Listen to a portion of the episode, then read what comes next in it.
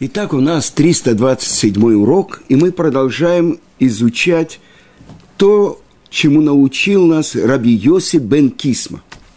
И я вкратце повторю Мишну. Э, рассказал Раби Йоси бен Кисма, что как-то шел я по дороге, и повстречался мне один человек, и приветствовал он меня. Я ответил ему тем же, и спросил он меня, «Раби, откуда ты?» Я ответил, из большого города мудрецов, из знатоков Торы. И он предложил мне, Раби, хочешь переселиться к нам, в наши места? И э, я дам за это тебе тысячу, тысячи золотых динаров, миллион. И драгоценные камни, и жемчуги. Я сказал ему, сын мой, хоть бы ты отдал мне все серебро, все золото, все драгоценные камни всего мира – я буду жить только там, где изучают Тору. Ведь в смертный час не сопровождают человека ни золото, ни серебро, ни драгоценные камни, а только Тора и добрые дела. Как сказано в Мишле царя Шломо, когда ты идешь, она ведет тебя. Когда ложишься, она хранит тебя. Когда ты пробуждаешься, она говорит с тобой. Идешь, это она ведет тебя в этом мире. Когда ложишься, она хранит тебя в могиле. Когда пробуждаешься, она говорит с тобой в мире грядущем, после оживления мертвых. И еще записано в книге псалмов рукой царя Давида. «Учение из уст твоих дороже мне тысяч монет из золота и серебра». Я хочу, чтобы вы услышали – Товли Торат Пиха Миальфей Заава Кесов.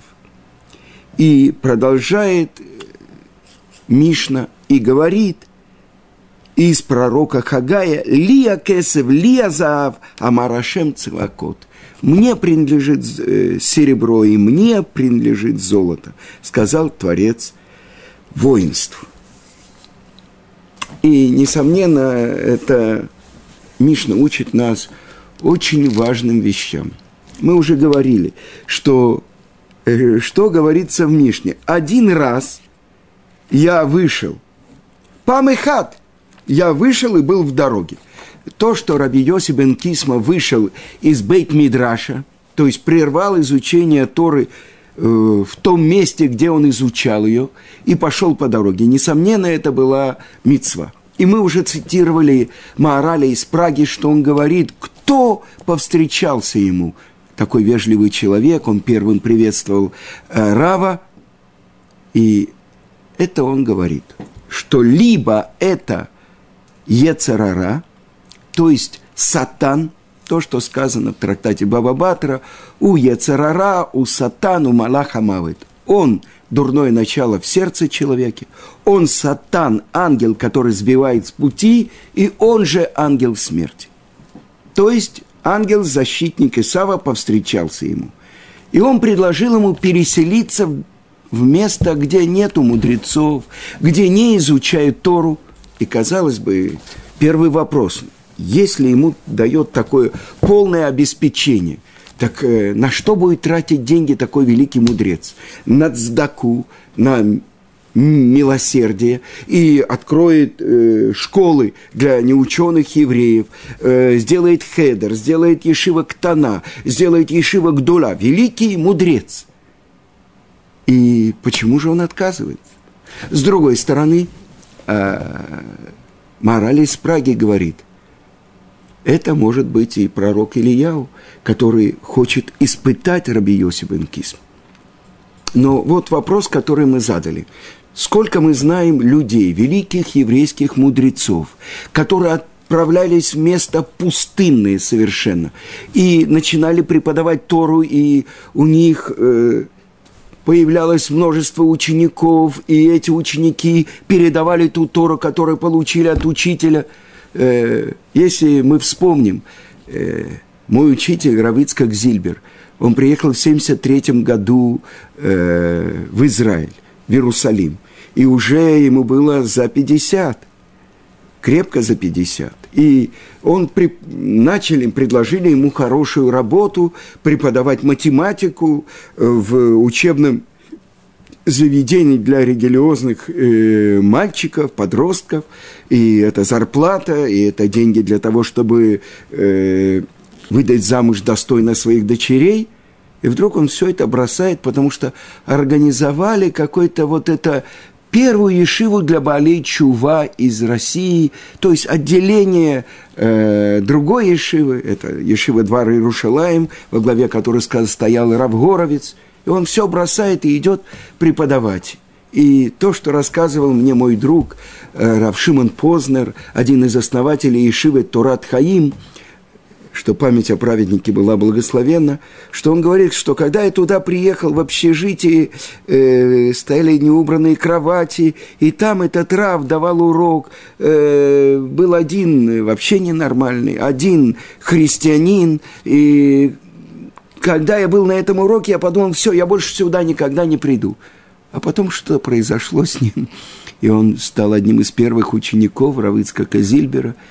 И больше того, Рав Ицкак Зильбер запретил себе то, что он делал в России. Пять или семь раз в России он завершил изучение всего Вавилонского Талмуда, потому что он изучал трактат Талмуда э, к годовщине смерти его отца, его матери, родственников, и у него был обед два часа в день изучать Талмуд. И вдруг в Израиле он себе это запрещает. Почему? Из-за таких учеников, как я, мы приехали из России, мы ничего не знали. И что он нам давал? Урок пятикнижие с Раши, немножко Мишна, то, что мы учим из Перке, а вот, или отрывки из Рамбама. То, насколько мы могли это воспринять, и это он – как бы пожертвовал своей учебой ради того, чтобы приблизить нас. Так что такое? Почему Раби Йоси Кисма не отправился в, в этот город, где нет еврейских мудрецов, а этот миллион золотых динаров потратил бы на то, чтобы э, передавать Тору новому поколению? И мы видим, что он так не сделал. И если это сатан, ну это понятно. Если это пророк Ильяу, то он выдержал испытание. Но почему? Почему э, он не мог действительно переселиться, и если есть деньги, то на эти деньги можно столько Торы передать. И это, конечно, вопрос. И задает вопрос Рав Ильяу Деслер. И он спрашивает так – он цитирует Талмуд, Вавилонский Талмуд, трактата Водозара. И во время наших уроков мы уже это учили. Я вкратце повторю вам то, что написано 18 лист трактата Водозара Вавилонского Талмуда. Сказано так. Э, учили мудрецы. Как-то заболел Раби Йоси бен Кисма, и пришел его навестить Рабханания бен Тардион. И, э, и спрашивает у него Раби Йоси бен Кисма. Ханания, мой брат, разве ты не знаешь, что этот народ, имеется в виду римляне, которые разрушили храм, с неба как бы послали на нас что они разрушили храм и сожгли нашу святыню, и убили многих праведников. И до сих пор это царство э, властвует над нами. А я слышал, что ты сидишь, занимаешься Тарой и собираешь вокруг себя множество учеников, и свиток Торы э, ты держишь в своих руках. И ответил ему Рабхананя бен Тардион, с неба смилостивится. Э, отвечает ему Рабьосиф бен Кисма, я говорю тебе слова э, там, в которых есть понимание, а ты говоришь мне, то есть как бы над пониманием, с неба смилостивится. Я удивляюсь на тебя, и я не удивлюсь, если не возьмут тебя и не сожгут тебя вместе со свитком Торы, который ты держишь в своих руках. И вдруг меняется направление разговора. И Раби Хананя бен Тардион спрашивает о Раби Йоси бен Кисма.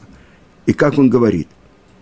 Реби, то есть учитель мой, что я представляю себя для жизни в будущем мире?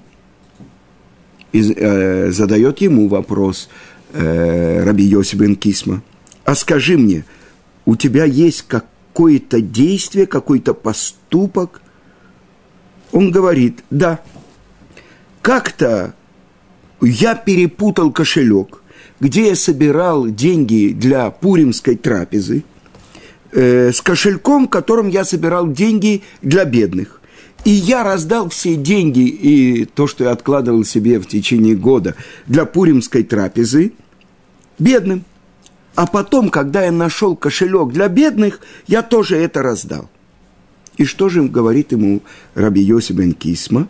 Чтобы та участь, которая предназначена для тебя, была у меня. Продолжает Гемора и говорит, не прошло много дней, и умер Раби Йоси бен Кисма. И обратите внимание, и пошли все великие римляне – сопровождать его в последний путь и произносили множество траурных речей.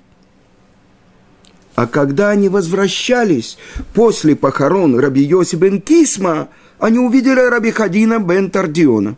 Э, почему Раби Хадина бен Тардион не пошел провожать э, Реби, своего учителя?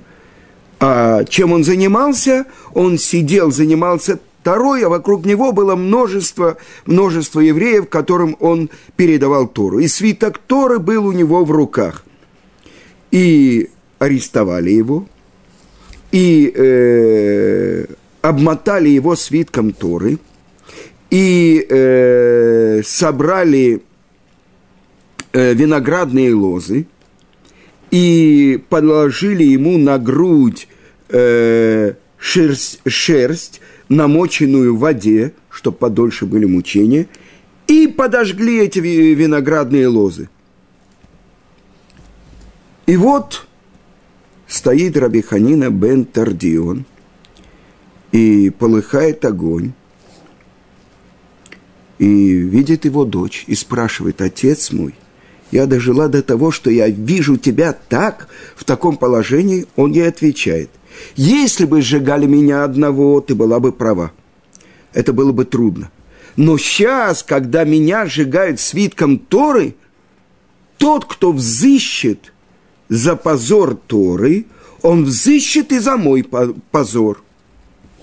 Сказали ему ученики, учитель наш, что ты видишь?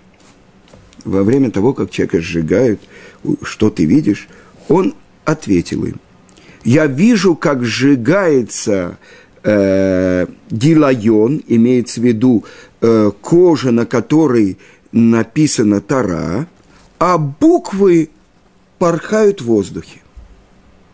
Э, тогда они ему говорят, тогда ты открой рот и вдохни этот огонь, и прекратятся твои мучения.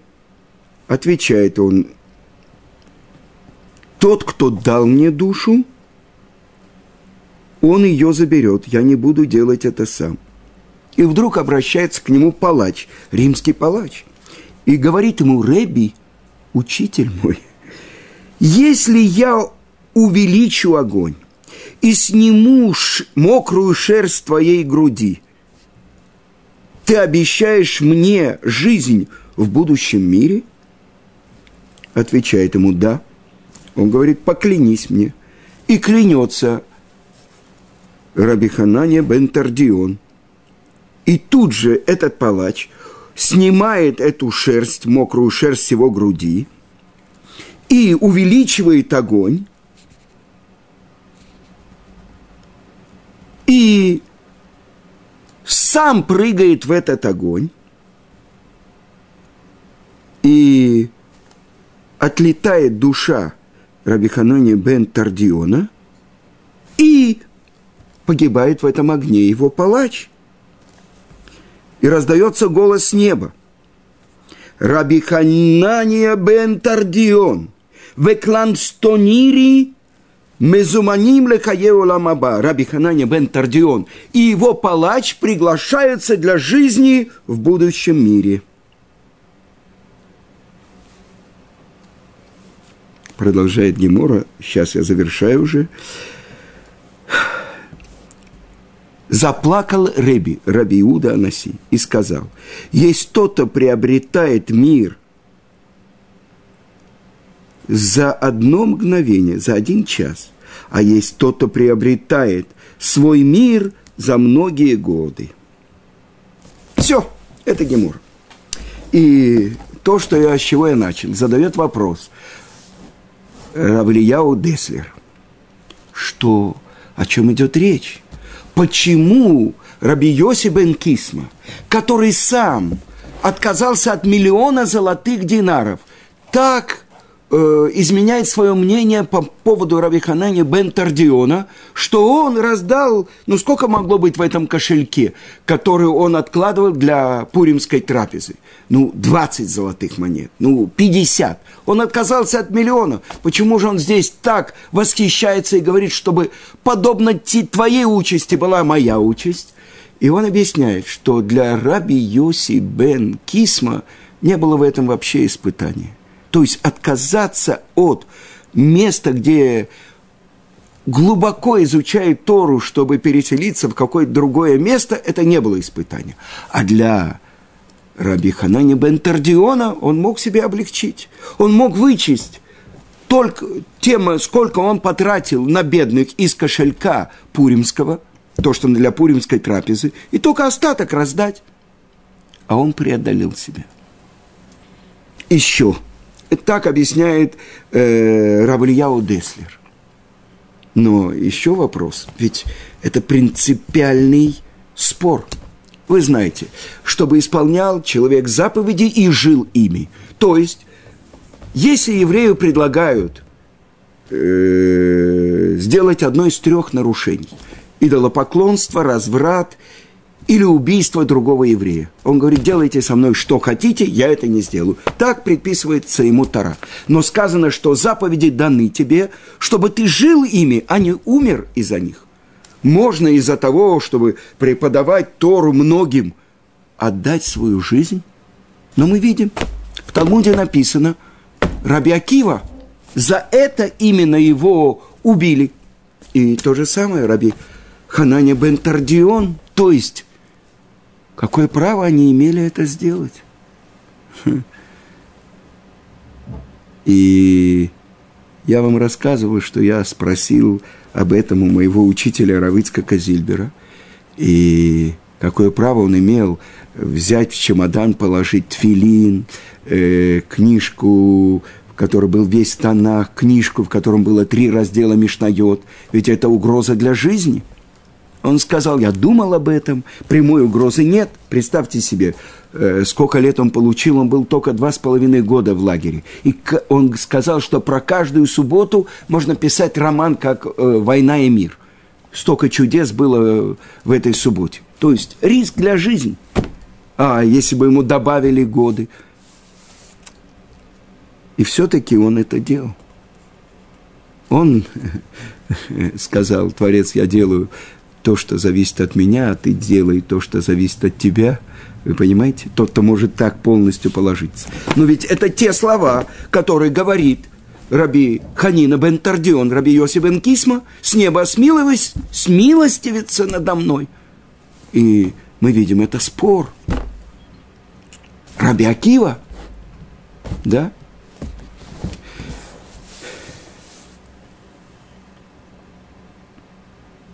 И когда я все-таки очень задавал вопрос Равицкаку, ведь это, казалось бы, явное нарушение, он сказал, что и это была книга одного его родственника. Вы знаете, что его прадедушка Рав из Крясавы был большой каббалист. И он показал мне книгу, в которой написано, что если находятся такие праведники, что когда народы мира издают против них страшные, жестокие э, постановления, если они выступают вперед, как добровольцы, и нарушают это публично, чтобы отменить эти постановления. С неба это видят, и эти постановления неевреев отменяются. Это то, что делал Раби Ханина бен Тардион. И то, что не делал Раби Йоси бен Кисма. И мы видим дальше, после смерти Раби Йоси бен Кисма, все великие люди, он же жил в Кейсарии, это город, где были самые большие римские генералы, там, где был наместник Рима, правитель э, провинции Иудеи.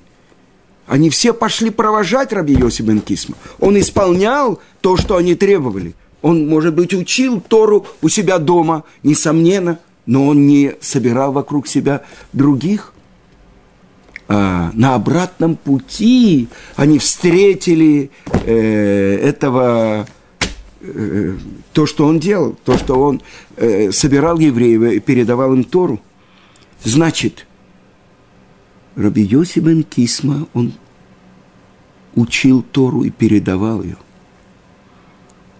А Раби Ханина бен Тардион, один из десяти убитых римлянами великих еврейских мудрецов, он шел на пожертвование. И что мы видим?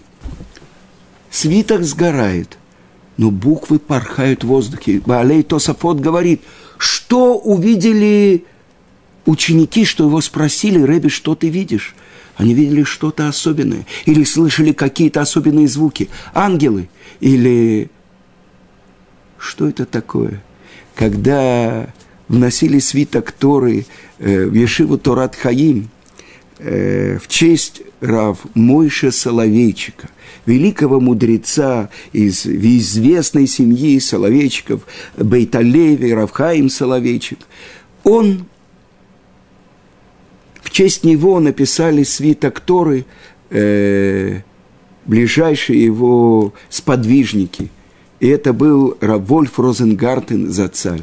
Тот, кто спасал и посылал э, паспорта для тех великих мудрецов, которые бы находились в Литве. Он в Швейцарии, в э, польском посольстве Польша уже была занята Россией и Германией. Достал для них паспорта, причем каждый паспорт стоил 25 долларов, тогда это огромная сумма. Он ходил по, э, по богатым еврейским домам, собирал деньги, и он был правой рукой Равмойши Соловейчика, э, когда он сказал, что вот он основывает Ешиву в Москве. Это Ешива Турат Хаим.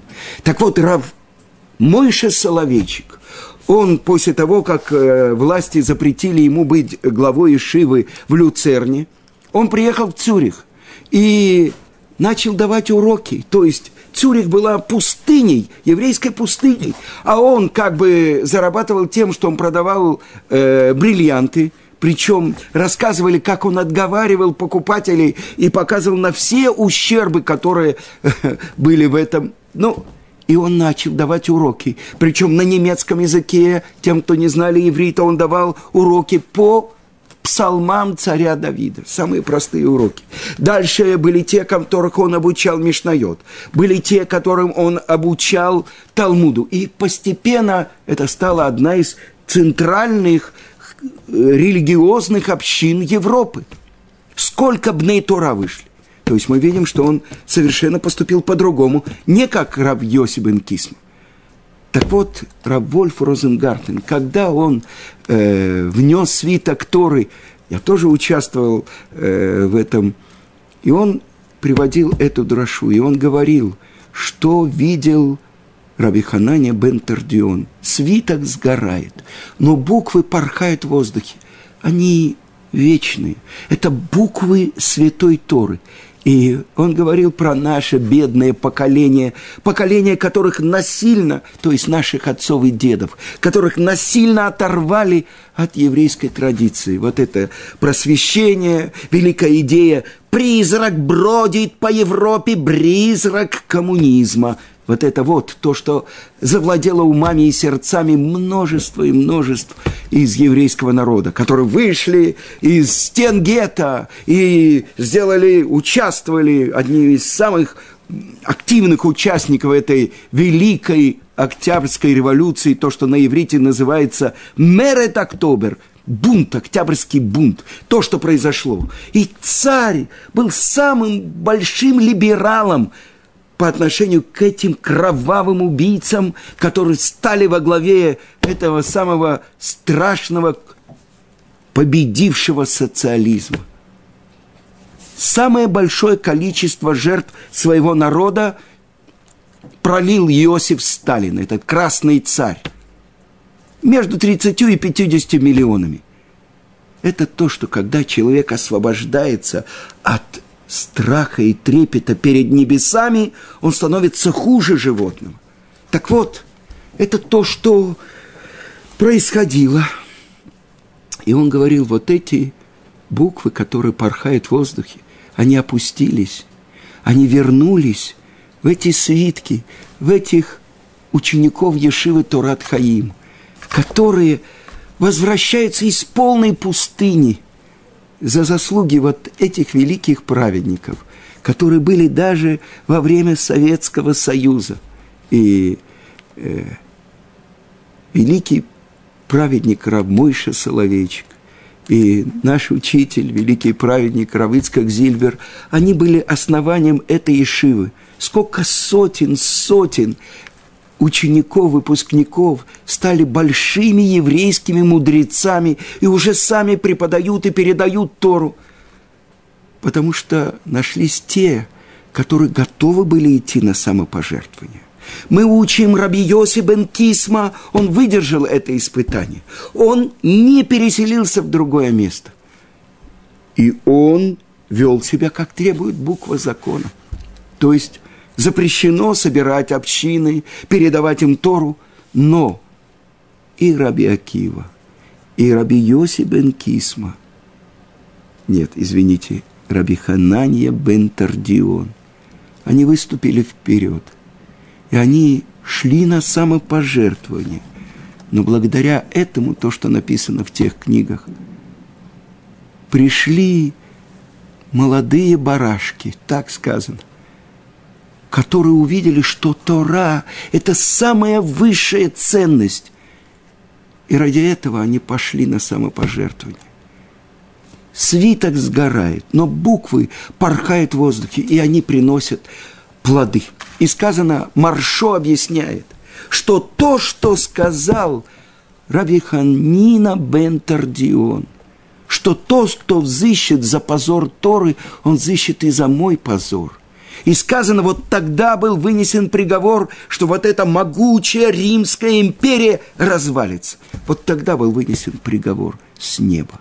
И то же самое произошло в этой великой атеистической империи, из которой мы вышли. СССР. Числовое значение СССР на иврите точно такое же, как Мицраим.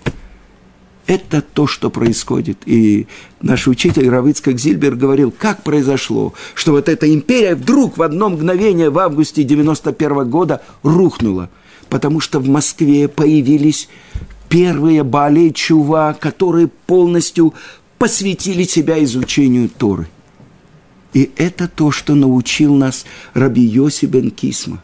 Я не перееду в другой город, там, где нету Торы – и многие комментаторы объясняют, почему. Потому что так говорит э, э, Рававади Йосеф Зацаль. Он говорит, что этот э, человек, который его соблазнял, миллион, он хотел, чтобы Раби Йоси бен Кисма его представлял. Другие объясняют это по-другому. Что, если берут деньги из нечистого источника, это влияет и на то, что э, даже на места изучения Торы, и они меняют свой облик. Ведь это самая большая ценность в мире. Место, где передается Тора с горы Синай. И если участвуют в этом нечистые деньги, то часто это приводит и к спорам, и к войнам, и к тому, что прекращается изучение Тора, а идет только война, кто важнее. Это счета Раби Йоси бен Кисма. И наш счет когда люди отправлялись сами и говорили, мы надеемся на свою праведность, то, что мы цитировали, то, что говорит Рабильяу Деслер про Лота, племянника Авраама. То есть я буду воздействовать на жителей Лота, а он, на, жизнь, э, на жителей из дома, а он сам стал, пошел за ними. Несмотря на то, что он хранил то, что он выучил в доме Авраама, за заслуги Авраама спасает Лота. С другой стороны, те, которые получали благословение от великих мудрецов, они шли и исполняли свое посланничество, передавать Тору с горы Синай новому поколению. И это очень серьезный вопрос. Кто имеет право это делать, а кто нет. Кто может выдержать, а кто спотыкается и сам падает. И тогда вместо освящения имени Творца может произойти что-то совершенно другое. Но вот этот урок Раби Йоси бен Кисма, который он дал нам, и это урок, то, что мы получили от Раби Ханания бен Тардиона. И Раби Йоси бен Кисма сам говорит, чтобы подобно твоей участи была моя участь. Ведь ты ведешь себя по отношению к Творцу, как тот, кто ради любви к Творцу готов поступиться своими интересами и даже отдать жизнь.